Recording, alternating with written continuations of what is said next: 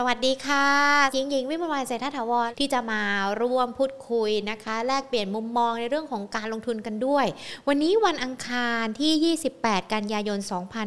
2564ดูเหมือนว่าจะมีในเรื่องของข่าวดีหลายๆเรื่องเลยนะคะไม่ว่าจะเป็นทั้งตลาดหุ้นภาคเช้าที่ปิดบวกขึ้นมาได้หรือว่าแม้แต่ยอดตัวเลขผู้ติดเชื้อไวรัสโควิด -19 ที่เกิดขึ้นในวันนี้ต่ำกว่า 10,000 รายถือว่าเป็นการลดลงครั้งแรกในรอบ21วันเลยนะคะแต่ก่อนที่เราจะไปไล่เรียงประเด็นกันนะคะต้องขอบพระคุณนะคะผู้ใหญ่ใจดีผู้สนับสนุนหลักของรายการเราเลยนะคะที่ทำให้เกิด Market Today ดีๆแบบนี้แหละค่ะยุคนี้ต้อง True 5G นะคะเครือข่ายอันดับ 1 5 ปีซ้อนจาก Nperf ค่ะขอบพระคุณนะคะที่สนับสนุนรายการของเรามาด้วยดีตลอดและในอนาคตก็ยังคงสนับสนุนกันอยู่นะคะขอบพระคุณค่ะมาพูดคุยกันดีกว่าวันนี้นะคะมีหลากหลายเรื่องราวเลยที่เกิดขึ้นนะคะแล้วก็อยากจะอัปเดตให้ทุกๆคนได้ทราบการในเรื่องของเรื่องที่มันดีขึ้นกว่าทุกๆวันที่ผ่านมาละกันเนาะแต่ถึงแม้ว่ามันยังคงเป็นสถานการณ์ที่ยากลำบากอยู่แบบนี้แต่อย่างไรก็แล้วแต่เราก็ต้องร่วมแรงร่วมใจจับมือฝ่าฟันกันไปให้ได้นะคะมาดูยอดผู้ติดเชื้อกันสักนิดหนึ่งวันนี้ 9,489 รายนะคะเสียชีวิต129รายวันนี้มีตัวเลขยอดหายป่วยกลับบ้านแล้วด้วยนะมาฝาก 12,805 รายนะคะก็ยังเป็นตัวเลขที่ยังคงอยู่ในระดับนี้แหละที่เรายังคงต้องติดตามกันแต่อย่างไรก็แล้วแต่ในเรื่องของการผ่อนคลายการล็อกดาวน์กันไปแล้วที่จะเริ่มกันในวันที่1ตุลาคมนะคะยอดมันมีการปรับตัวลดลงแล้วผ่อนคลายกิจ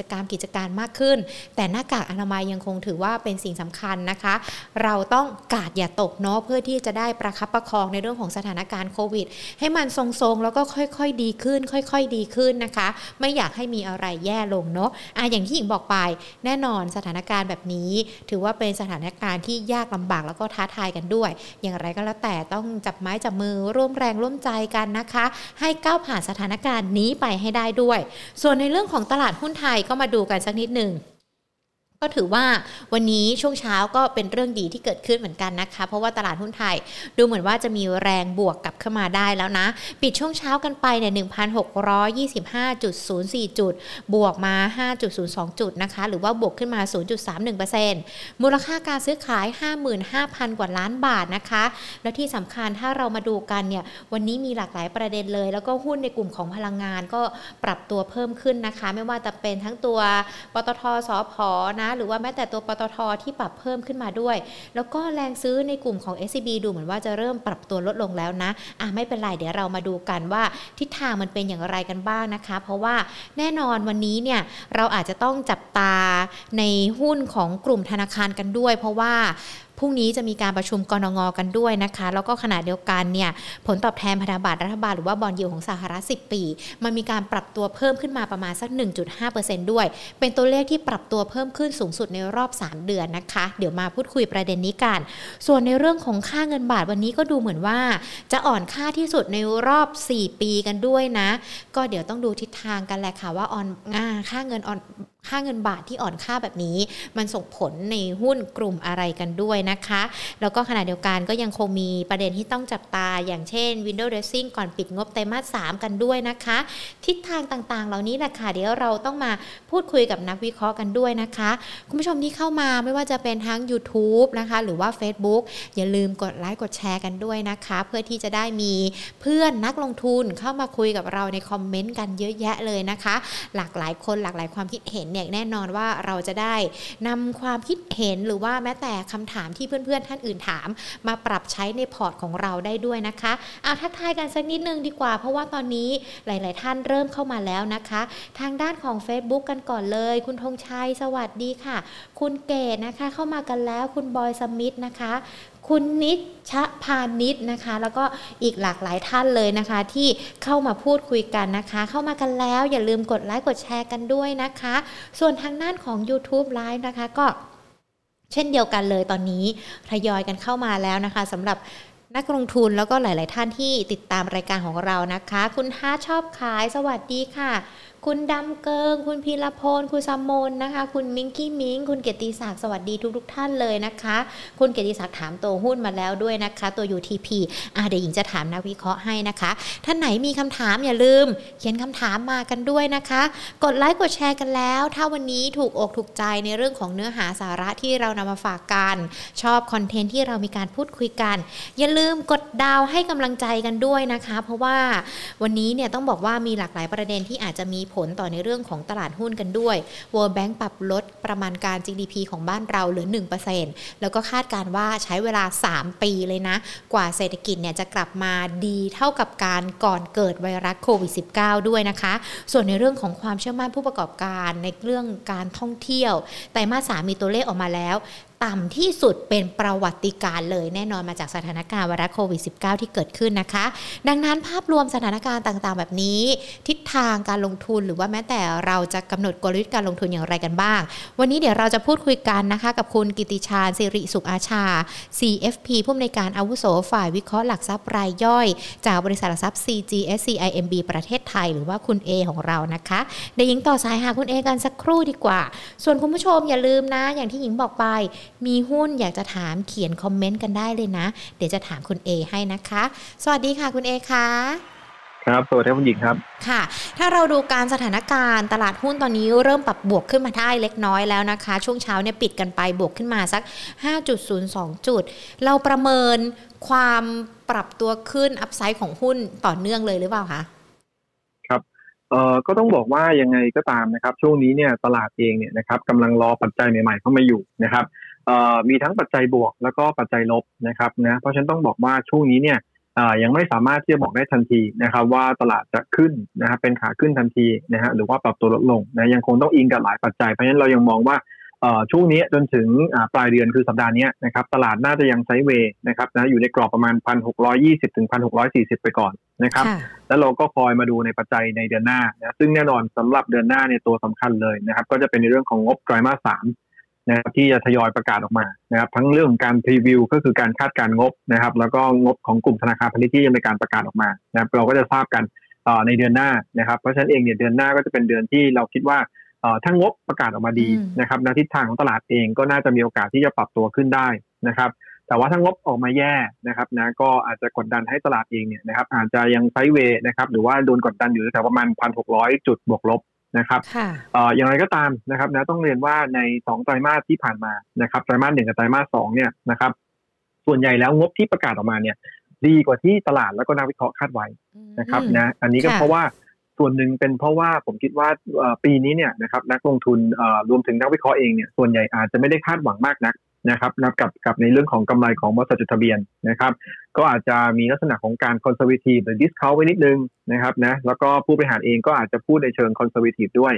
นะครับทำให้เวลาประกาศงบออกมาจริงเนี่ยนะครับบางบริษัทส่วนใหญ่ก็ออกมาดีกว่าที่ตลาดประเมินไว้นะครับเพราะฉะนั้นในไตรมาส 3เนี่ยนะครับที่เราบอกว่าไตรมาส 3ต้องมาตามดูกันเนี่ยตอนนี้เนี่ยทิศทางเนี่ย คาดการณ์ของตลาดส่วนใหญ่มองว่างบไตรมาส 3เนี่ยอาจจะชะลอตัวลงทั้ง year on year แล้วก็ Q on Qนะครับก็คือเทียบกับไตรมาส3ปีที่แล้วเนี่ยเราจะลดลงนะครับนะสาเหตุก็เพราะว่าไตรมาส3ปีนี้เรามีล็อกดาวน์เกือบ2เดือน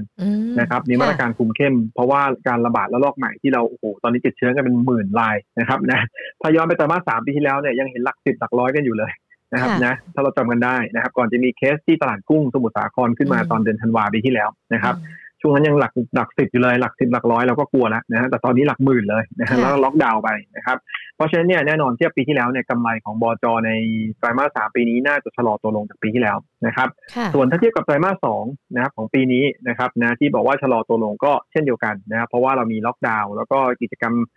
ทั้งเศรษฐกิจต่างๆเนี่ยนะครับอาจจะชะลอตัวลงไปด้วยการจับจ่ายใช้สอย spending นะก็ลดลงจากไตรมาส2ซึ่งตอนไตรมาส2เราก็ยังใช้ชีวิตได้ปกติอยู่นะครับดังนั้นเองก็เลยเป็นที่มาว่าไตรมาส3ถ้าดูกำไรจริงๆเนี่ยอาจจะไม่ได้สวยมากนักนะครับแต่ว่าอันนี้เราวิเคราะห์ทราบอยู่แล้วนะฮะแต่ต้องดูว่าเวลาตลาดประกาศออกมาแล้วเนี่ยนะครับจะออกมาดีกว่าที่เขาประเมินกันหรือเปล่าซึ่งถ้าเป็นเหมือนไตรมาส1ไตรมาส2ผมคิดว่าตลาดมีโอกาสจะปรับขึ้นต่อได้นะครับในช่วงที่เหลือของปีถ้ามีการประกาศงบจบในกลางเดือนพฤศจิกายนนะครับอันนี้ก็เป็นปัจจัยหลักเลยอันแรกที่เราต้องจับตาดูในเดือนตุลาคมนะครับแล้วก็ จริงๆมันมีปัจจัยอีกเยอะที่เป็นลักษณะที่อาจจะเกิดจาก external factor ไม่ว่าจะเป็นในเรื่องของการปรับลดวงเงิน QE นะครับของเฟดนะครับการติดเชื้อหรือการระบาดของโควิดเนี่ยสายพันธุ์เดลต้าหรือสายพันธุ์อื่นๆที่กลายพันธุ์ไปในทั่วโลกนะซึ่งตอนนี้ก็ชะลอตัวลงมานะครับนะแต่ยังเป็นปัจจัยต้องติดตามอยู่นะครับเรื่องของปัญหาของอย่าง China Evergrande นะครับนะนี่สินในจีนนะครับอาจจะมีตัวใหม่ขึ้นมาหรือเปล่าหรือว่าChina Evergrande จะจบยังไงนะครับอันนี้ก็เป็นอะไรที่ตลาดยังติดตามอยู่นะครับเรื่องของทางด้านของตัวสหรัฐอเมริกาที่จะมีการผ่านเรื่องของมาตรการกระตุ้นเศรษฐกิจโครงสร้างพื้นฐาน1ล้านล้าน US ดอลลาร์นะครับแล้วก็เรื่องของภาษีนิติบุคคลในสหรัฐอเมริกาจะมีการปรับขึ้นหรือเปล่านะครับถ้า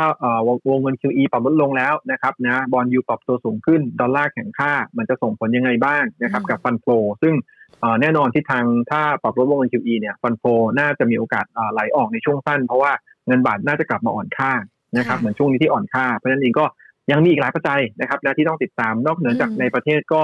จริงๆหลักๆก็อาจจะมีเรื่องของจำนวนผู้ติดเชื้อในประเทศนะครับแล้วก็มีเรื่องของอาจจะดูการเมืองนิดนึงนะครับว่าตอนนี้ทิศทางการเมืองจะยังไงจะยังอยู่ต่อครบเทอมหรือว่าจะมียุบสภาหรืออะไรยังไงด้วยหรือเปล่านะก็ยังจะมีอะไรหลายๆอย่างที่จะเป็นประเด็นนะที่เข้ามาในเดือนตุลาคมนะแต่ว่าสำคัญก็คือว่างบไตรมาส3จะเป็นตัวบ่งบอกทิศทางของตลาดนะที่เราให้น้ำหนักมากที่สุดในเดือนตุลาคมแล้วก็ไตรมาส4นะครับค่ะดูเหมือนว่าสถานการณ์ปัจจัยนี่มีหลากหลายปัจจัยออกมารุมเร้าเลยนะคะอย่างขณะเดียวกันในเรื่องของดอกเบี้ยราคาพรุ่งนี้เราก็จะมีการประชุมกนง.กันด้วยดอกเบี้ยไทยกับดอกเบี้ยสหรัฐนี่ดูมันค่อนข้างที่จะสวนทางกันหรือเปล่าคะเพราะว่าถ้าเทียบกับเศรษฐกิจของบ้านเรานี่มันก็อาจจะยังไม่ดีขึ้นนะคะคุณเอครับจริงๆต้องเรียนว่าอย่างนี้นะครับกนง.รอบนี้นะครับนะผมคิดว่าตลาดเองทุกคนก็มองเป็นเอกฉันท์ว่าคณะกรรมการนโยบายการเงินเนี่ยนะครับนะก็น่าจะคงอัตราดอกเบี้ยไว้ที่เดิมที่ 0.5% นะครับจริงๆแล้วเนี่ยต้องบอกว่าใช่ครับเศรษฐกิจเราดูอาจจะค่อนข้างจะเหนื่อยนิดนึงนะครับในปีนี้ที่โดนปรับลดในเรื่องคาดการณ์ GDP ลงมาเรื่อยๆนะครับจากเดิมเคยคาดจะกลับมาโตได้ 2-3% ตอนนี้ก็ถอยลงมาเหลือประมาณ 1% หรือต่ำกว่าใช่ครับเพราะฉะนั้นเนี่ยเมื่อเช้าล่าสุดนะครับนะที่มีการประกาศด้วยนะครับนะของทางด้านของการรีไวซ์เนี่ยนะครับว่าจะมีการปรับลดคาดการ GDP ของธนาคารโลกใช่ไหมฮะของ World Bank นะครับ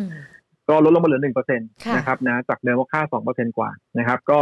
ตรงนี้เองต้องบอกว่าอันนั้นน่ะมันเป็นเรื่องของ lagging indicator ก็คือพูดง่ายๆหรือว่าอันนั้นคือมองจากอดีตที่ผ่านมา9เดือนที่ผ่านมาที่เราเห็นนะครับแต่การประชุมกนง.ในวันพรุ่งนี้เนี่ยผมคิดว่ากนง.คงประเมินสถานการณ์ปัจจุบันมากขึ้นนะครับว่า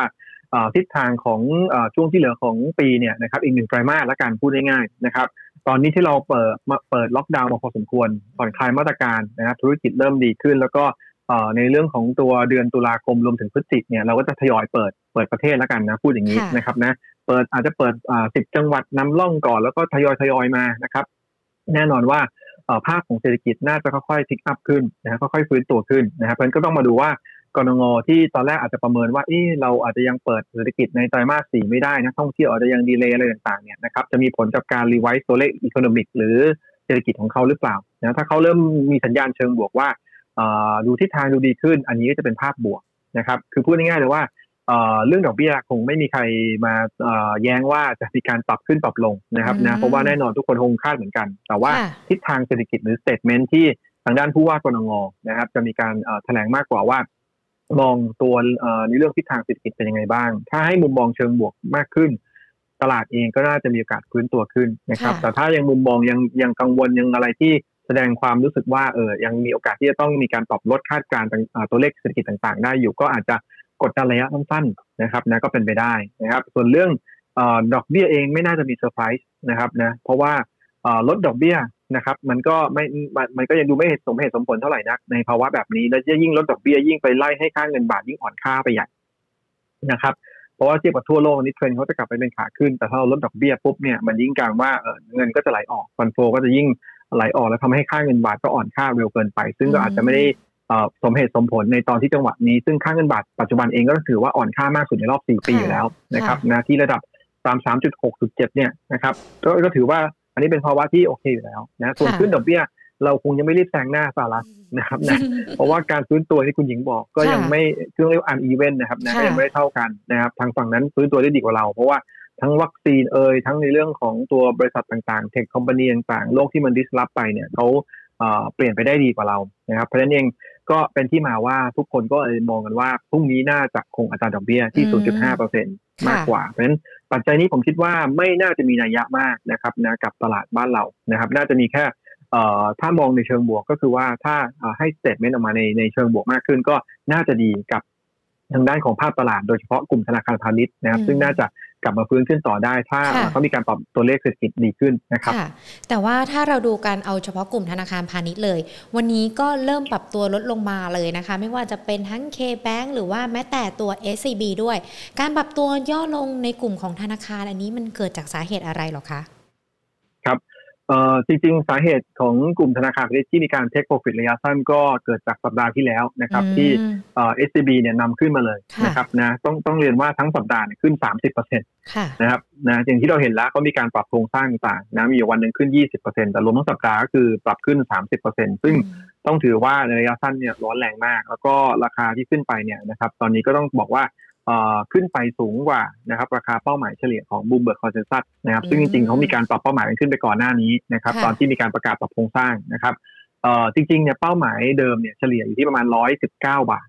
นะครับของ Bloomberg Consensus ในตัวของ SCB นะครับแต่พอเขามีการประกาศในเรื่องของตัวการปรับโครงสร้างนะฮะแล้วเป็น holding เป็น SCBX เนี่ยนะครับนะก็ทำให้ตลาดเองเนี่ยนะครับมีการมุมมองเชิงบวกมากขึ้นนะครับกับเป้าหมายของ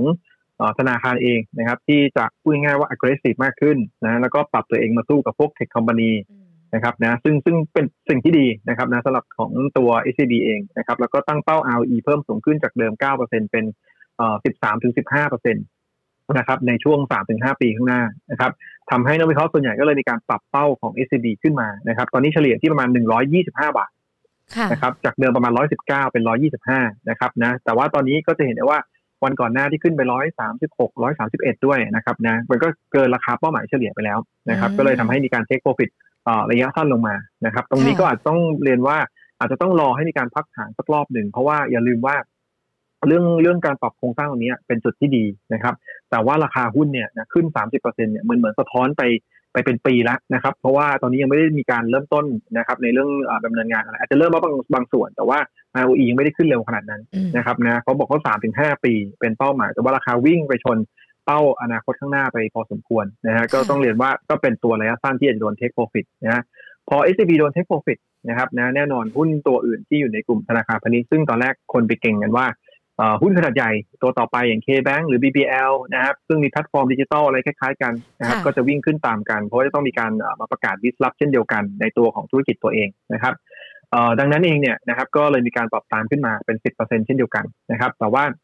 อย่างที่เรียนครับนะก็คือพอยังไม่ได้มีความชัดเจนอะไรบวกกับหุ้นที่นำมาในรอบก่อนหน้านี้ SCB มีการปรับฐานลงก็เลยมีการเลือก take profit ในกลุ่มธนาคารพาณิชย์ลงมาในระยะสั้นด้วยในช่วงนี้นะครับนะจริงๆต้องบอกว่าหลายท่านมองมุม2มุมนะครับนะจริงๆขึ้นมาเนี่ยนะครับถ้าดู price per book นะครับ valuation ยังถูก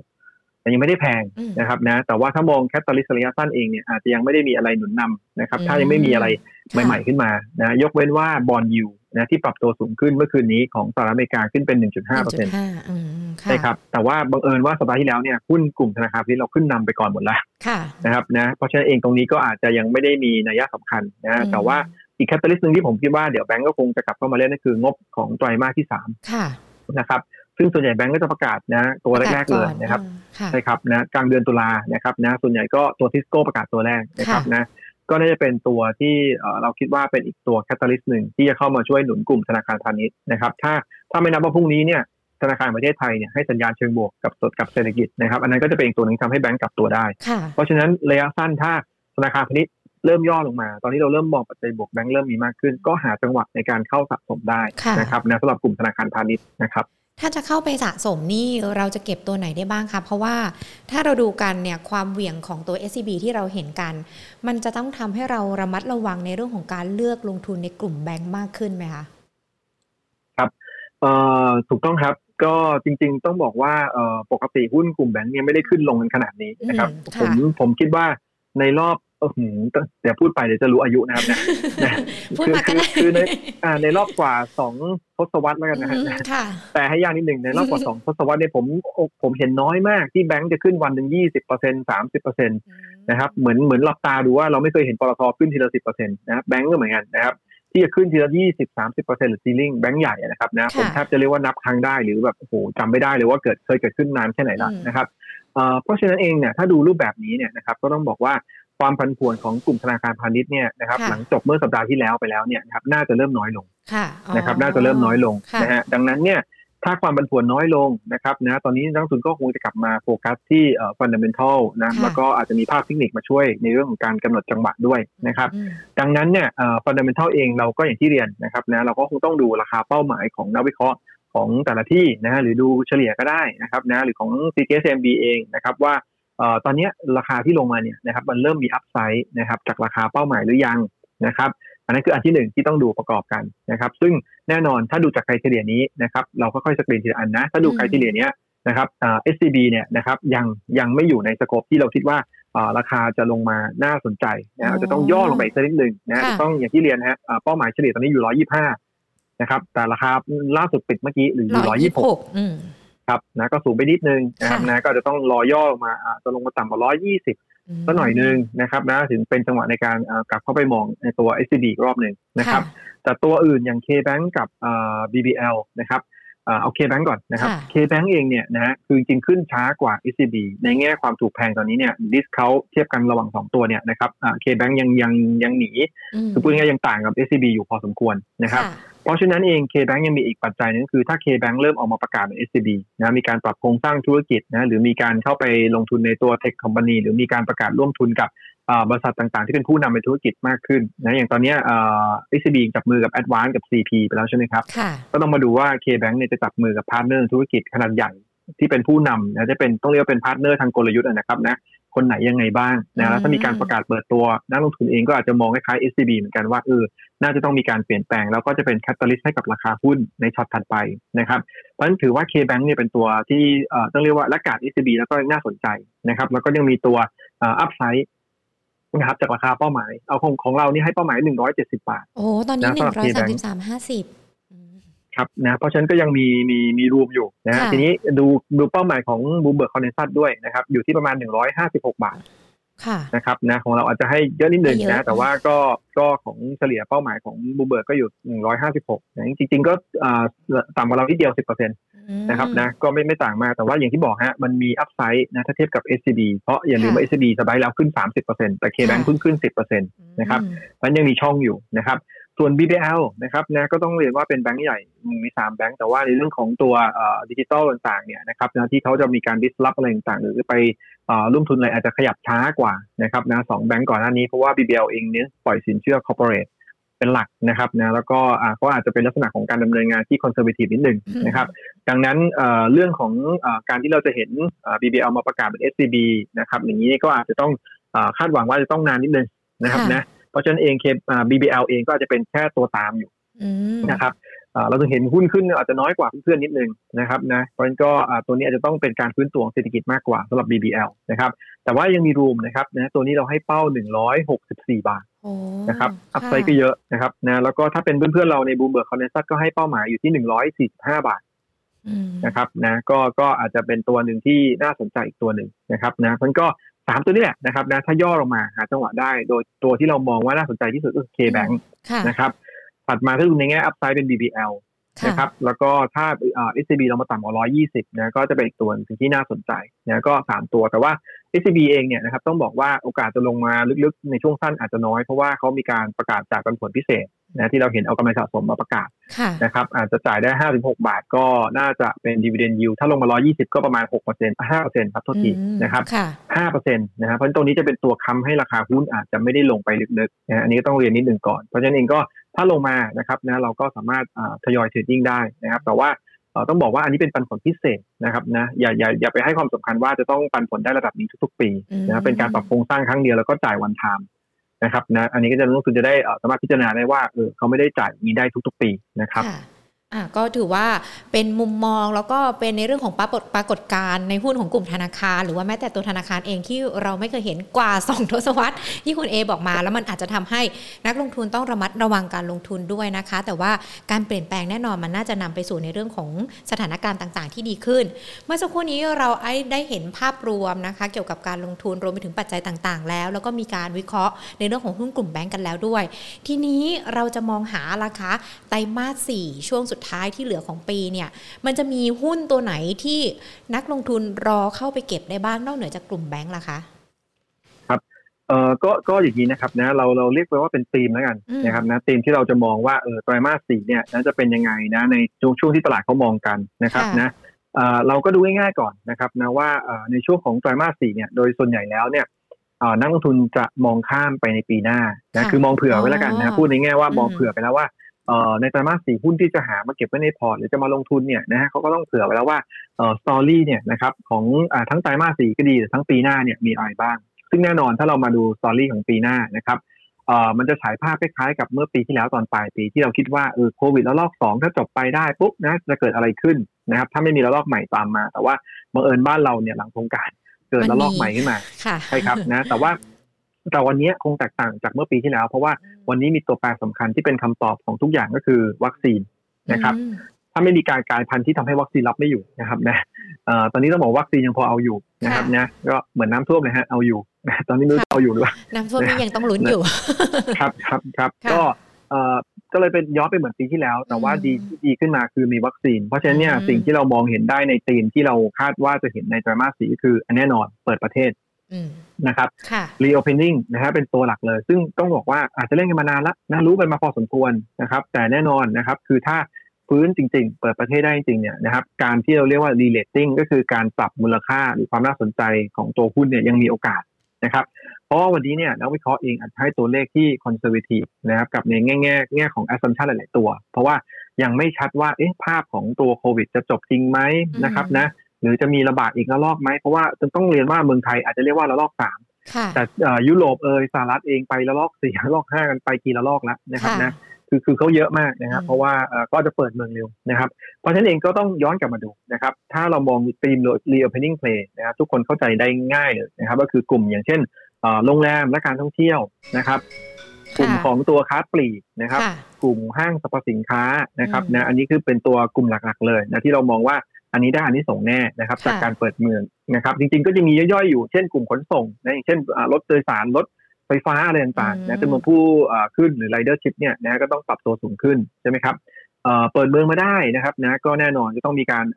เดินทางอะไรมากขึ้นนะครับปริมาณการใช้น้ำมันในประเทศเองก็จะปรับตัวสูงขึ้นใช่ไหมครับนะแล้วก็การไปจับจ่ายใช้สอยธุรกิจบริการโรงหนังสปาอะไรต่างๆร้านอาหารนะครับก็จะปรับตัวดีขึ้นตามนะคือทุกๆอย่างมันจะดีขึ้นคือจะกลับด้านกับตอนที่เราล็อกดาวน์นะถ้าพูดแบบนี้นะครับเพราะฉะนั้น reopening play ผมคิดว่ายังคงน่าสนใจเป็นธีมนึงที่เราเน้นนะครับในตอนของไตรมาสที่4นะครับแล้วก็มองข้ามไปถึงปีหน้าเพราะว่าเดี๋ยวตุลานะเปิดบางจังหวัดนะตามที่สบครัฐบาลบอกนะแล้วก็พฤศจิกก็ตั้งเป้าว่ากรุงเทพนะหรือหัวเมืองใหญ่เชียงใหม่อะไรต่างๆน่าจะเริ่มเปิดได้แล้วนะครับนะหลังวัคซีนไปใกล้ๆ 70% cover ประชากรนะครับเพราะฉะนั้นอย่างเงี้ยนะครับนะทั้งหมดที่เมื่อกี้พูดถึงน่าจะมาแต่ว่าถ้าถามท็อปพิกในธีมนี้ในเซกเตอร์นี้นะครับคือตัวอะไรบ้างนะครับนะก็เราย้อนมาดูนะครับคือตัวหุ้นที่เมื่อกี้เราพูดถึงน่าสนใจนะครับอย่างตัวการเปิดเมืองการเปิดประเทศแน่นอนนะครับนะตัวที่ได้ประโยชน์เยอะที่สุดนะคือตัว AOT ค่ะนะครับเพราะว่าทุกคนที่ต้องเดินเข้าเดินออกจากประเทศไทยนะครับถ้าไม่นับเดินเข้าออกจากช่องทางธรรมชาตินะครับนะจะต้องผ่าน AOT ครับนะต้องผ่าน AOT เพราะฉะนั้นแน่นอนถ้าผ่าน AOT เนี่ยนะครับนะก็ AOT ก็จะดีขึ้นคือพูดง่ายๆนะฮะปีที่แล้วนะครับนะที่เราบอกว่าเรามีนักท่องเที่ยวนะครับเข้ามาแค่ 6.7 ล้านคนคือพูดง่ายๆเข้ามาตอนไตรมาส1ไตรมาสเดียวก่อนเกิดโควิดนะครับ 6.7 ล้านคนปีนี้ตั้งเป้าแค่ 300,000 นะแต่ดูไปดูมาน่าจะไม่ถึง 200,000 ด้วยนะภูเก็ตแซนด์บ็อกซ์ก็ไม่เยอะนะครับนะครับนะอย่าเรียกอย่างนั้นแล้วกันครับเรียกว่ายังมาไม่เยอะครับคนยังมาน้อยอยู่ครับประสบความสำเร็จนะแต่ว่ามาไม่เยอะครับนะครับนะแต่ว่าแล้วก็ปีหน้าเนี่ยเขาก็คาดการณ์กันว่านักท่องเที่ยวจะขึ้นมาเป็นประมาณทั้ง7ล้านคนนะครับซึ่งอันเนี้ยก็ต้องขึ้นกับหลายองค์ประกอบแต่ว่านะของเราเปิดประเทศได้ของเราเนี่ยค่อนข้างจะฉีดวัคซีนครอบคลุมนะครับแล้วก็ในต่างประเทศทั่วโลกเองเนี่ยก็คุมโรคได้ด้วยเพราะว่ามันขึ้นกับ คู่ค้าทุกคือทั้ง2ประเทศนะครับพูดง่ายๆนะครับนะถ้า G2G หรือว่าทางด้านของประเทศคู่ที่เป็นคนที่มาท่องเที่ยวบ้านเราเนี่ยนะครับอย่าง Travel Bubble เนี่ยนะครับเขายังมีการระบาดเยอะเราก็คงไม่กล้าให้เขาเข้ามาในประเทศใช่ไหมครับนะเช่นเดียวกันกับในบ้านเราถ้ามีอยู่เยอะเนี่ยก็อาจจะไม่กล้านะครับหรือถ้าบางประเทศเช่นเราบอกอู้อยากไปญี่ปุ่นนะฮะญี่ปุ่นเนี่ยยังมีติดอยู่พอสมควรถ้าคุณไปนะครับประเทศไทยจะบอกให้ไปได้แต่ตอนกลับมาต้องกักตัว14วันใช่ครับไปเที่ยว7วันแต่กัก14วันนะครับอย่างเงี้ยตอนนี้จะลดกักตัวเหลือ7วันแล้วนะครับแต่ก็ยังไม่โอเคฮะไปเที่ยว7วันกลับมากัก7วันเราก็คงไม่อยากคุณหญิงก็คงไม่ไปดีกว่านะพอไปแช่ออนเซ็นกลับมาแล้วมาประเทศไทยแล้วโอ้มานั่งเหงาอยู่ในอ่างน้ำแช่น้ำเย็นแทนนะก็ไม่คุ้มนะฮะเพราะฉะนั้นเองก็ตรงนี้เองเนี่ยก็ต้องเรียนว่าก็บอกว่า AOT ก็น่าจะได้ประโยชน์ถ้าจำนวนนักท่องเที่ยวปีหน้าเนี่ยปรับตัวขึ้นมาได้จริงๆนะครับก็ถือเป็นตัวนึงที่น่าสนใจนะครับตัวนี้เนี่ยนะครับนะ Bloomberg Consensus เนี่ยเขาให้เป้าหมายอยู่ที่ประมาณ67บาทนะครับนะจริงๆถ้าเอาของเราจริงๆของเราก็มีเป้าหมายแต่ว่าของเราเป้าหมายเราคอนเซอร์เวทีฟเอาให้60บาทเพราะยังไม่ได้โลว์โอเวอร์ไปปีหน้านะครับนะเป้าหมายปีนี้60นะครับเพราะเราอิงกับจำนวนนักท่องเที่ยวที่ยังน้อยอยู่ในปีนี้นะครับแต่ถ้าปลายปีหน้าก็อาจจะปรับตัวเพิ่มขึ้นได้นะครับแต่ตอนนี้ถ้าดูราคา AOT มันก็62.50 บาท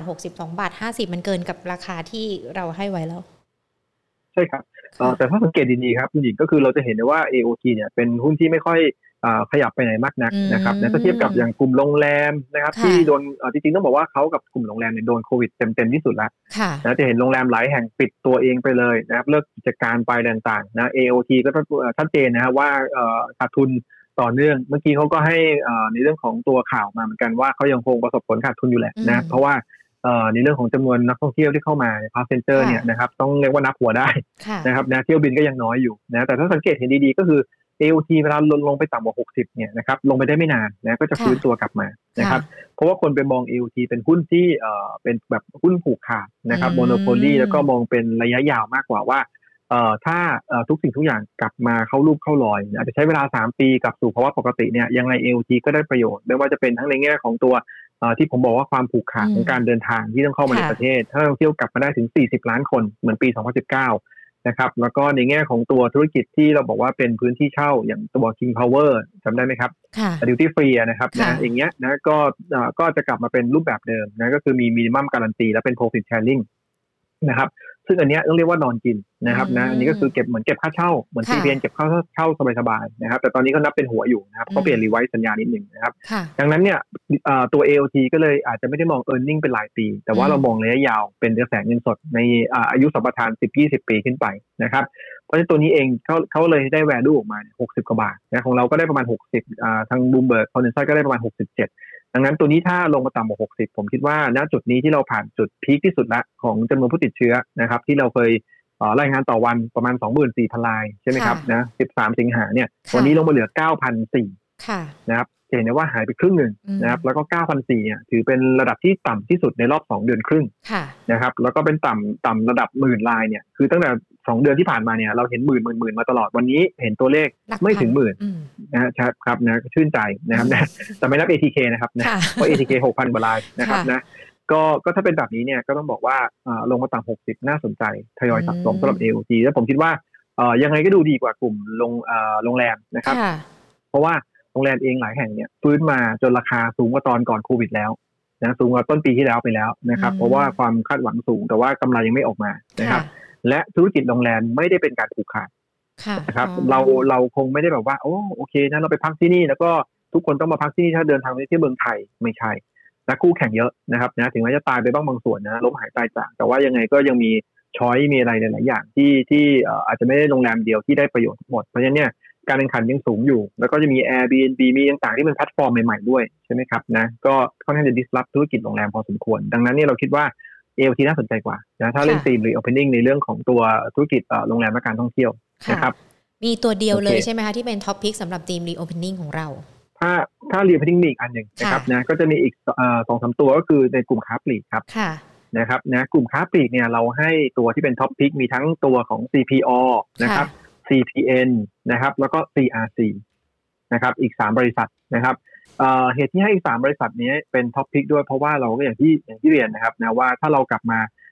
เปิดเมืองทุกอย่างไปได้ปกติเอาแค่ตรงนี้นะครับนะถ้าคุณหญิงกลับไปช้อปปิ้งหรือตอนนี้ไปห้างนะครับจะเห็นได้ว่าโอ้โหรถก็จอดแน่นละคนก็เดินกันแบบปกตินะถึงแม้จะแบบเป็นหมื่นนะรถกันเป็นหมื่นนะผมเห็นแบบโอ้โหคนก็ไปกันแน่นนะครับนะเพราะฉะนั้นเองเนี่ยคนเริ่มเรียนรู้ที่ใช้ชีวิตอยู่กับโควิดหรืออาจจะบางท่านอาจจะบอกว่าฉีดวัคซีนแล้วก็จะไม่ต้องกลัวว่าจะถึงแบบอันตรายถึงชีวิตอะไรอย่างเงี้ยนะครับนะก็กลับไปเดินห้างอะไรที่คิดถึงกันนะมันก็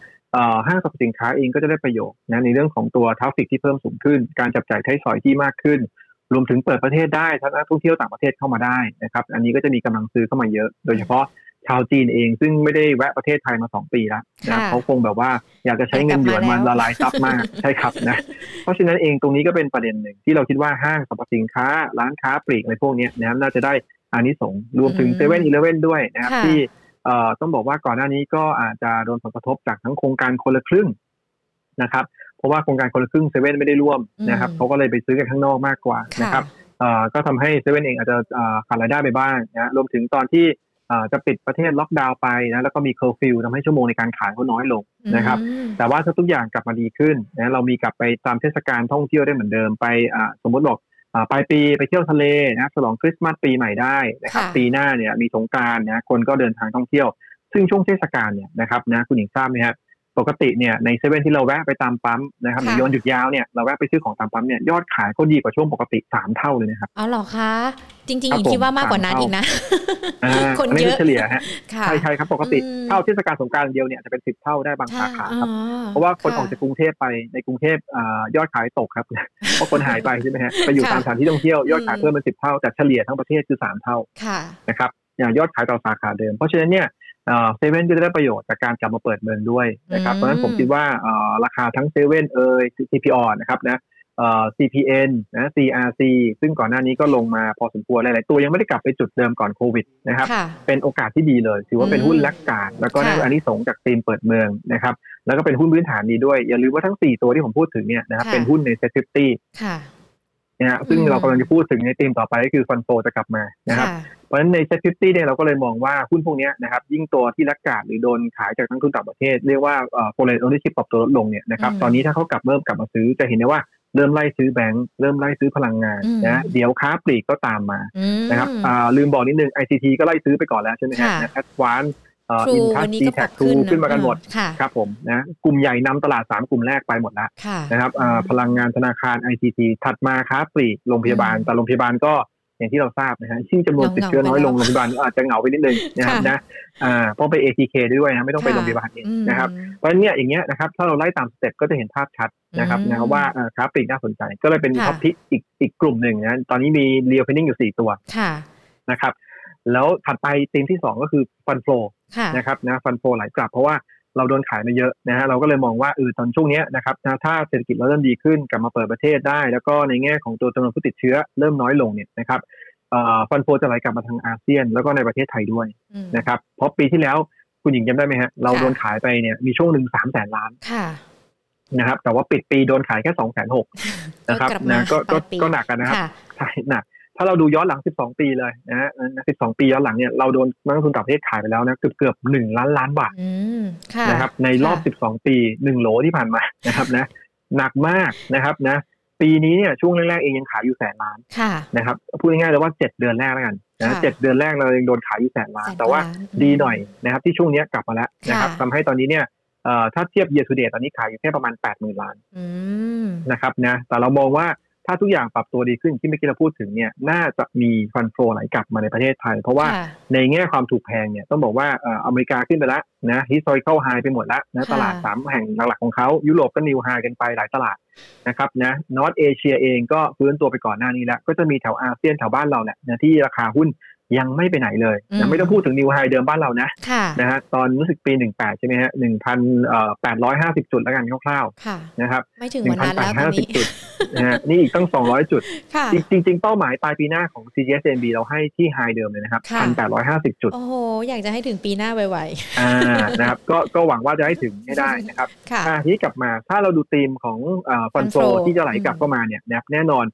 ครที่เดียที่เราจะเลือกนะครับของธีมฟันโฟไหลกลับก็คือต้องเป็นหุ้นใหญ่นะครับเป็นหุ้นใหญ่ที่มีความน่าสนใจการฟื้นตัวนะครับแล้วก็เป็นหุ้นที่นักลงทุนต่างประเทศอาจจะ ลดการถือครองไปก่อนด้านนี้ช็อตไปก่อนนะฮะแล้วก็กลับมาซื้อคืนนะเป็นหุ้นพูดง่ายๆเลยว่าเป็นหุ้นที่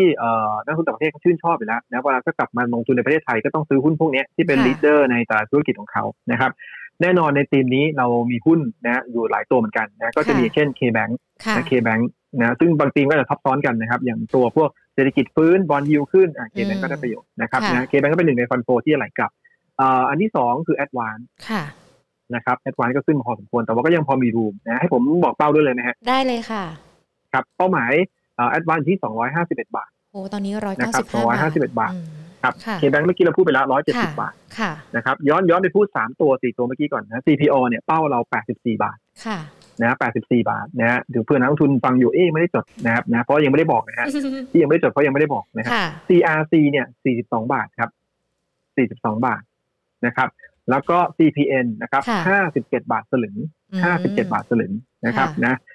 เพราะฉะนั้นก็คือตอนนี้เป็นธีมที่2ก็คือเรื่องฟันโฟก็จะมี K-Bank นะครับมี Advance มีปตทสผค่ะอ๋อนะครับนะปตทสผครับวันนี้ก็ขึ้นมาแรงนะฮะเป้าเราให้138 บาท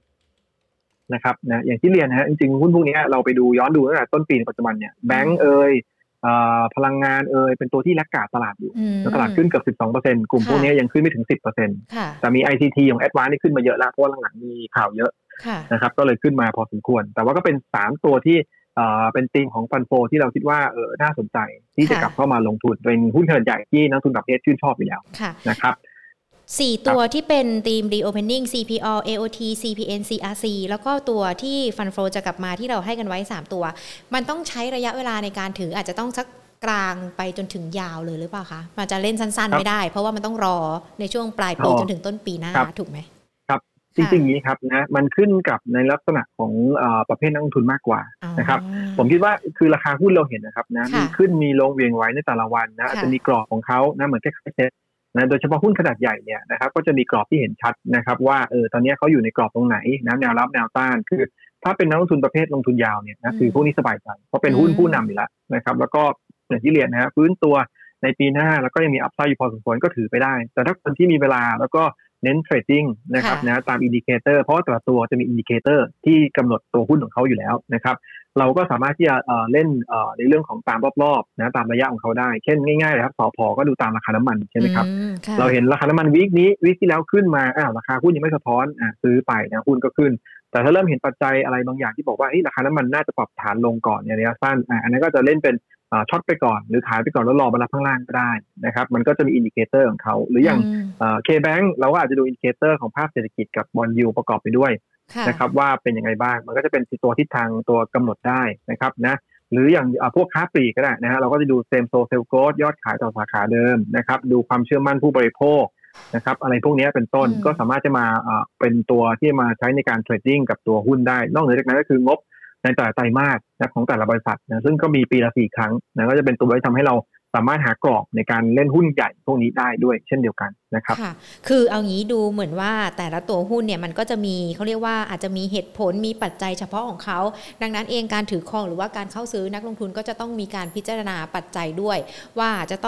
ตัวนี้จะต้องถือกลางตัวนี้อาจจะต้องถือยาวกันสักนิดนึงก็คือดูตามปัจจัยกับสถานการณ์ที่มันเกิดขึ้นด้วยนะคะคุณเอค่ะหญิงจะบอกว่าตอนนี้พอเราคุยกันเนี่ยมีคุณผู้ชมเริ่มสอบถามตัวหุ้นมาแล้วด้วยนะคะเดี๋ยวหญิงจะขอสอบถามสักนิดนึงนะคะว่าแต่ละตัวเป็นอย่างไรกันบ้างคุณเอพอจะมีเวลาให้หญิงอยู่ใช่ไหมคะได้ครับ แอบสอบถามก่อนได้เลยค่ะเพราะว่าตอนนี้500 กว่าท่านแต่ว่าไม่ได้ถามทั้ง500ตัวนะหญิงจะพยายามสรุปรวบเป็นกลุ่มๆมาให้เนาะอย่างกลุ่มพลังงานตัวสผ.ก็พูดกันไปแล้วมีตัว PSL อ่ะค่ะที่คุณผู้ชมทั้ง YouTube แล้วก็ Facebook สอบถามกันมา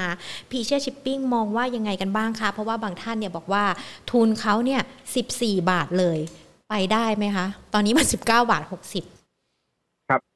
จริงๆต้องเรียนอย่างนี้นะครับนะคือค่าระวางเรือยังปรับตัวสูงขึ้นอยู่ต่อเนื่องนะฮะตอนนี้ก็ยังนิวไฮอยู่นะเพียงแต่ว่า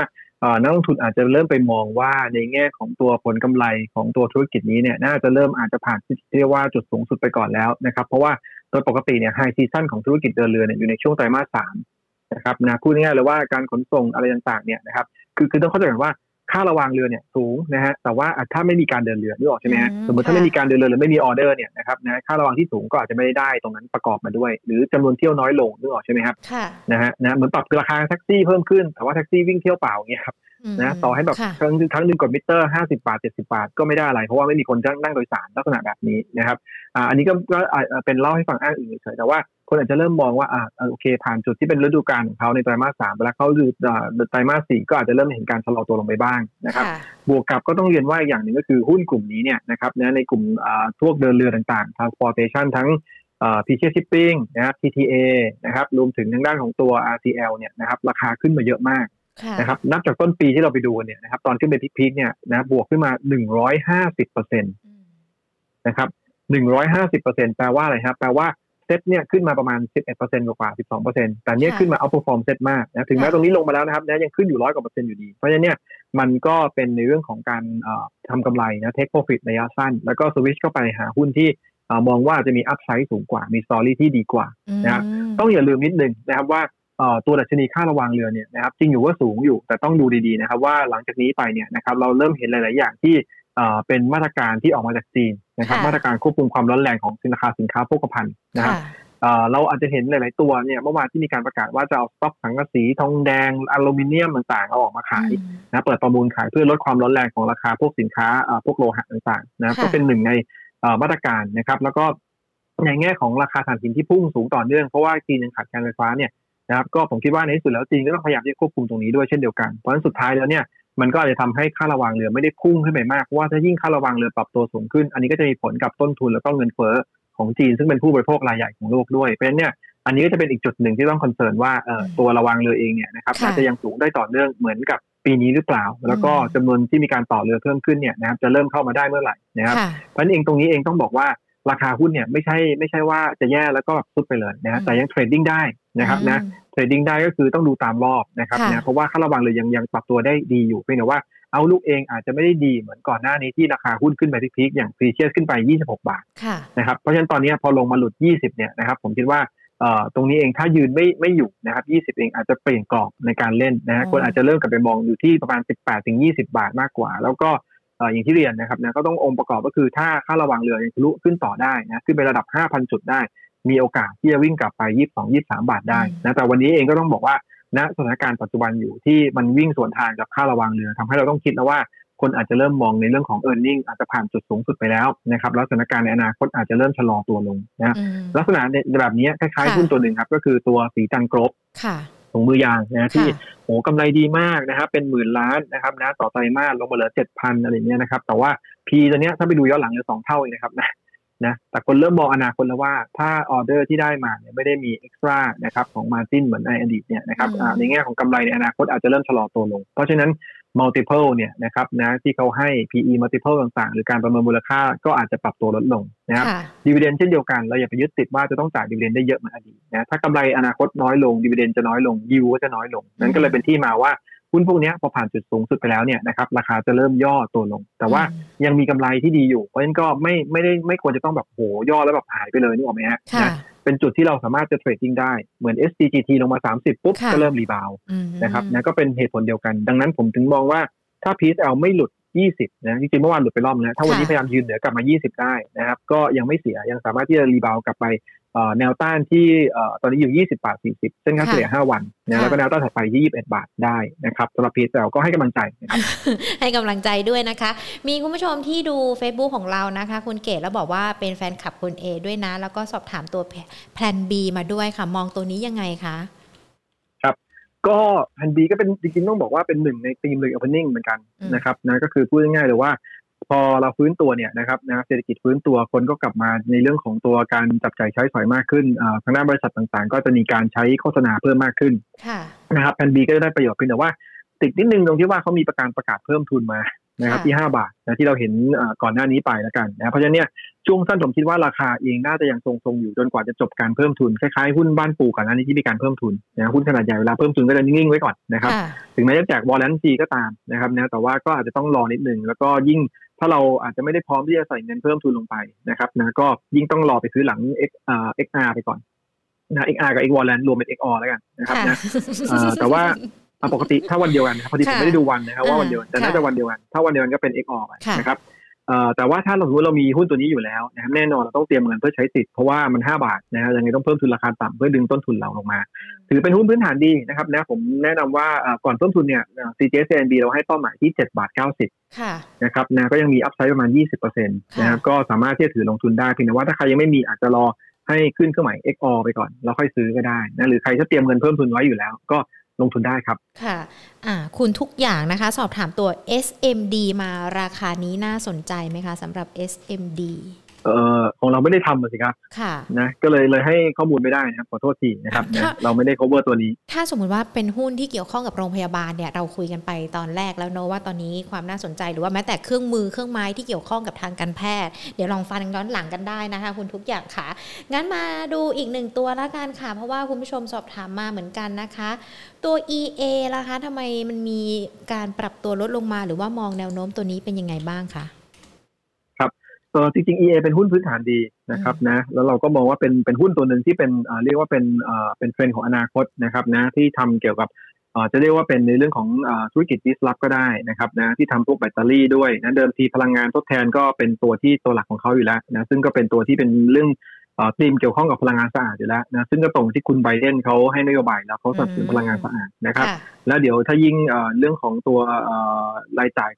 โครงการพัฒนาโครงสร้างพื้นฐานเข้าไปเนี่ยนะครับนะก็แน่นอนในหนึ่งในนั้นก็จะมีเรื่องของตัวโครงการที่เกี่ยวกับพลังงานสะอาดด้วยนะครับเพราะฉะนั้นผมคิดว่าทีมนี้ก็จะกลับมาเล่นได้ในปลายสัปดาห์นี้นะครับเพราะฉะนั้น EA ก็มีลุ้นนะที่จะดีดขึ้นในปลายสัปดาห์นี้ถ้าในเรื่องของกฎหมายเรื่องของโครงสร้างพื้นฐานผ่านได้นะครับมันก็ EA ก็น่าจะฟื้นได้แต่ว่าช่วงสั้นที่ย่อลงมาก็ต้องบอกแบบนี้ครับนะคือส่วนใหญ่เนี่ยเวลาเราดูหุ้นพลังงานนะครับเราแบ่งเป็น2พาร์ทง่ายๆเลยก็คือว่าพลังงานที่เป็นในเรื่องของตัวออยล์นะครับออยล์แก๊สหรือว่าเป็นตัวที่เรียกว่าเป็นเกี่ยวกับลิงก์กับน้ำมันแล้วกันนะครับกับพลังงานที่ต้องเรียกเป็นพลังงานไฮเบต้าก็ได้ครับนะคิดง่ายๆคือเวียงไหวหน่อยนะเวลากลับมาก็จะขึ้นได้เร็วนะครับกับพลังงานอีกส่วนหนึ่งที่เป็นในลักษณะของกระแสเงินสดคงที่มีความมั่นคงสูงนะครับคือผลกำไรไม่ผันผวนตามราคาคอมมูนิตี้ในตลาดโลกก็คือพวกของกลุ่มไฟฟ้านะครับซึ่ง2กลุ่มนี้โดยส่วนใหญ่เนี่ยเราเห็นการเล่นก็คือว่าส่วนใหญ่จะไปในคนละทางกันนะครับเวลาพวกคอมโมดิตี้ดีนะครับที่เกี่ยวกับราคาน้ำมันต่างๆเนี่ยฟื้นตัวเศรษฐกิจฟื้นตัวเนี่ยคนส่วนใหญ่จะไปเล่นหุ้นไฮเบต้าในตัวคอมโมดิตี้ก็คือพวกพลังงานไม่ว่าจะเป็นปตท.สผ.นะครับโรงกลั่นหรือปิโตรเคมีก็ตามนะครับแต่ว่ากลุ่มไฟฟ้าก็จะโดนเป็นเรียกลักษณะเป็นแพร์เทรดก็คือช็อตไฟฟ้าแล้วมาซื้อหุ้นพลังงานนะครับแต่ในขณะที่เศรษฐกิจผันผวนนะทุกอย่างดูไม่ดีคอมโมดิตี้ปรับตัวลดลงนะหุ้นพลังงานที่เป็นไฮเบต้าน่ะก็จะโดนเทคโปรฟิตลงมานะกลุ่มพวกน้ำมันนะแล้วก็กลับมาถือครองหุ้นพวกไฟฟ้าซึ่งมีความมั่นคงสูงนะเราเห็นใน 2-3 ปีก่อนหน้าที่ตลาดลงแย่ๆเนี่ยไฟฟ้าเนี่ยปรับตัวดีขึ้นทันทีนะครับแต่ว่าตรงรอบนี้ต้องบอกว่าหลังจากเกิดโควิดเนี่ยนะไฟฟ้าก็อาจจะไม่ได้เพอร์ฟอร์มมากแล้วเพราะว่าทั่วโลกโดนเหมือนกันหมดนั้นดีมานด์หรือว่าพีคดีมานด์ต่างๆของความต้องการใช้ไฟฟ้ามันชะลอตัวลงนะแล้วก็การที่ประมูลโรงไฟฟ้าใหม่ๆเนี่ยก็เกิดขึ้นช้าลงเพราะว่าเศรษฐกิจไม่ได้โตตามคาดดังนั้นเนี่ยความต้องการไฟฟ้าในอนาคตก็หดตัวนะครับแต่จริงอยู่ตอนนี้จีนอาจจะขาดไฟฟ้าเพราะว่าราคาพลังงานมันแพงนะครับแต่ว่าอันนี้ก็อาจจะไม่ได้อานิสงส์กับทางไฟฟ้าบ้านเราเพราะเราไม่ได้ขายไปที่จีนโดยตรงนะครับมันไม่เหมือนกับราคาน้ำมันปิโตรเคมีซึ่งเป็นราคาที่ลิงก์กับราคาตลาดโลกนะครับเพราะฉะนั้นตัวพวกนี้ส่วนใหญ่ก็จะขึ้นกับในเรื่องของธุรกิจไฟฟ้าในประเทศกับบางโรงไฟฟ้าที่เขาไปขยายในต่างประเทศมากกว่านะครับดังนั้นก็จะเห็นได้ว่าช่วงนี้เนี่ยนะก็จะทำให้หุ้นพวกนี้อาจจะไม่ได้เอาฟอร์มมากนะจะมีแค่บางตัวที่มีสตอรี่เช่นกราฟมีสตอรี่ในการซื้ออินทัชแล้วก็จ่ายปันผลเข้ามานะครับแล้วก็สตอรี่ของตัว EA เองนะครับรวมถึง GPSC เองนะครับก็จะเป็นในเรื่องของพลังงานสะอาดแล้วก็ในเรื่องของตัวธุรกิจแบตเตอรี่ต่างๆในอนาคตนะครับเพราะฉะนั้นผมคิดว่าสองตัวนี้ลงมาก็ยังดีนะครับคือหมายความว่ามีโอกาสในการเข้าซื้อต่อนะครับก็คิดว่าEA ลงมาสัก62 บาทนะถ้าไม่หลุดไปนะคือแนวรับมี2แนว62กับ60น่าสนใจนะครับเป้าหมายเฉลี่ยของ Bloomberg Consensus เนี่ยให้ไว้ที่ประมาณสัก69 บาทนะครับก็ยังมีรูมที่จะขึ้นอันนี้คือเป้าหมายปลายปีถ้าปีหน้าก็อาจจะโลforward ไปได้นะครับก็น่าสนใจนะครับสำหรับ EA ก็ทยอยได้ครับถ้าปลายสัปดาห์นี้อาจจะมีลุ้นนิดนึงให้รีบาวได้นะครับยิงขออีกหนึ่งตัวนะคะที่ก่อนหน้านี้เขาอาจจะปรับตัวดีขึ้นหรือเปล่าเกี่ยวข้องกับประกันหรือว่าแม้แต่ในเรื่องของการขายประกันนะคะอย่างตัว TQM นะคะเรามองกลุ่มนี้ธุรกิจนี้ยังไงกันบ้างหรอคะในอนาคตในไตรมาส4อะค่ะคุณเอครับต้องเรียนก่อนนะครับว่าเราไม่ได้ cover ตัวนี้แต่ว่าให้ภาพรวมนะครับนะ อันนี้ลักษณะเดียวกันนะอย่างที่เมื่อกี้เราพูดถึงเหมือนตัวSTGT นะครับนะคือหรือแม้แต่โรงพยาบาลก็ตามเพราะว่าเป็นตัวที่ได้ประโยชน์นะครับจากการระบาดของโควิดนะยิ่งระบาดรุนแรงเนี่ยนะครับคือก่อนหน้านี้คนก็ไล่ซื้อหุ้นตัวนี้เพราะว่าไปซื้อประกันโควิดพูดง่ายๆนะครับเพราะว่าคาดหวังว่าทางด้านของตัวถ้าสมมติติดขึ้นมานะครับนะจะได้ไปเบิกเงินรักษาพยาบาลหรือว่าอะไรต่างๆนะได้ค่าความชดเชยนะครับแต่ว่าช่วงนึงก็เลยขายประกันได้ดีมากก็เลยพูดง่ายๆเป็นเอ็กซ์ตร้าที่เขาได้มาเลยนะครับแต่ตอนหลังเนี่ยนะครับนะพอเราเริ่มฉีดวัคซีนแล้วนะแล้วก็ประกันโควิดก็หลายๆบริษัทเองก็มีทั้งที่เห็นล้มหายตายจากมั่งนะหรือว่าไม่ขายแล้วอะไรเงี้ยนะครับนะเพราะว่าดูแล้วไม่คุ้มเพราะว่าติดกันเป็นหมื่นต่อวันนะไม่คุ้มคณิตศาสตร์ประกันภัยที่เขาคำนวณออกมานะครับเพราะฉะนั้นเองก็เลยทำให้ในแง่ของตัวเอ็กซ์ตร้าที่เขาจะได้นะครับจากการขายตัวประกันเนี่ยเหมือนกับที่จะขายถุงมือยางหรือว่าไปตรวจโควิดของโรงพยาบาลเนี่ยนะครับก็น่าจะลดลงในอนาคตมันก็เลยเป็นที่มาว่า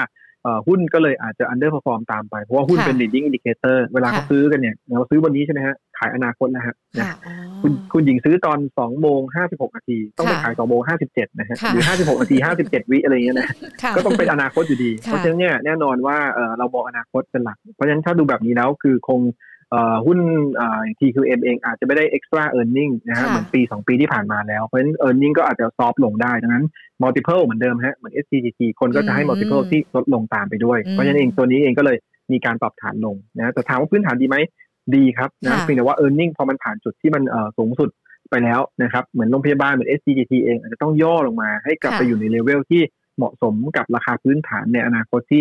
นักลงทุนเคาะให้ไว้ก่อนถึงจะค่อยเล่นกลับมาได้อีกรอบหนึ่งเพราะฉะนั้นตอนนี้เองก็อาจจะต้องมองว่าที่100บาทของ TQM เป็นแนวรับสำคัญก่อนถ้ายืนอยู่มีโอกาสรีบาวกลับมาได้นะครับที่ประมาณ106บาทนะครับนะเพราะฉะนั้นเองก็ต้องรอที่จุด100บาทเป็นสำคัญนะครับว่าจะต้องไม่หลุดครับค่ะได้เลยค่ะคุณเอค่ะโอ้โหวันนี้ครบถ้วนทุกประเด็นเลยนะคะโอกาสหน้าพูดคุยกับ Market Today กันอีกรอบนึงนะคะวันนี้ขอบพระคุณนะคะสวัสดีค่ะสวัสดีครับโอ้โหปรบมือดังๆกันเลยดีกว่านะคะให้กับคุณเอกิติชาสิริสุขอาชานะ CFP ผู้อำนวยการอาวุโสฝ่ายวิเคราะห์หลักทรัพย์รายย่อยบริษัทหลักทรัพย์ CGS-CIMB ประเทศไทยพูดคุยกันตั้งแต่ประเด็นที่เกิดขึ้นในประเทศต่างประเทศรวมไปถึงกระแสในเรื่องของหุ้นในกลุ่มของธนาคารนะคะจากการเปลี่ยนแปลงของ SCB ไปสู่ SCBX ในรอบ2ทศวรรษที่คุณเอบอกว่าไม่เคยเห็นปรากฏการณ์การเปลี่ยนแปลงแน่นอนมีผลต่อในเรื่องของการลงทุนในกลุ่มของธนาคารกันด้วยมีคำแนะนำกันด้วยนะคะว่าทิศทางจะเป็นอย่างไรในกลุ่มนี้แล้วก็ใครที่สอบถามกลุ่มธนาคารมาไม่ว่าจะเป็นทั้ง K-Bank BBL เนี่ยเราพูดคุยกันไปแล้วนะคะแล้วก็ขณะเดียวกันตามหัวข้อการที่เราพูดว่าจะมองหาหุ้นที่จะเก็บได้หรือว่าจะไปต่อได้ในช่วงไตรมาส4แน่นอนมีคำตอบมาฝากกันด้วยนะคะดังนั้นคุณผู้ชมที่เข้ามาไม่ทันหรือว่าสอบถามมาหลากหลายตัวมันมีบางตัวหรือว่าบางกลุ่มที่เราพูดคุยกันไปแล้วนะคะสามารถฟังย้อนหลังกันได้ทั้ง Facebook ของเรา Money and Banking Channel รวมไปถึง YouTube Money and Banking Channel ด้วยนะคะส่วนวันนี้โพลของเราเนี่ยก็เกี่ยวข้องกับน้ำท่วมนะ10ปีผ่านไปน้ำท่วมที่เกิดขึ้นในปีนี้จะซ้ำรอยปี 2554 หรือไม่ไม่ซ้ำรอย 83% ซ้ำรอยแน่นอน 16% แสดงว่าทุกคนยังมีความหวังแล้วก็ยังมอ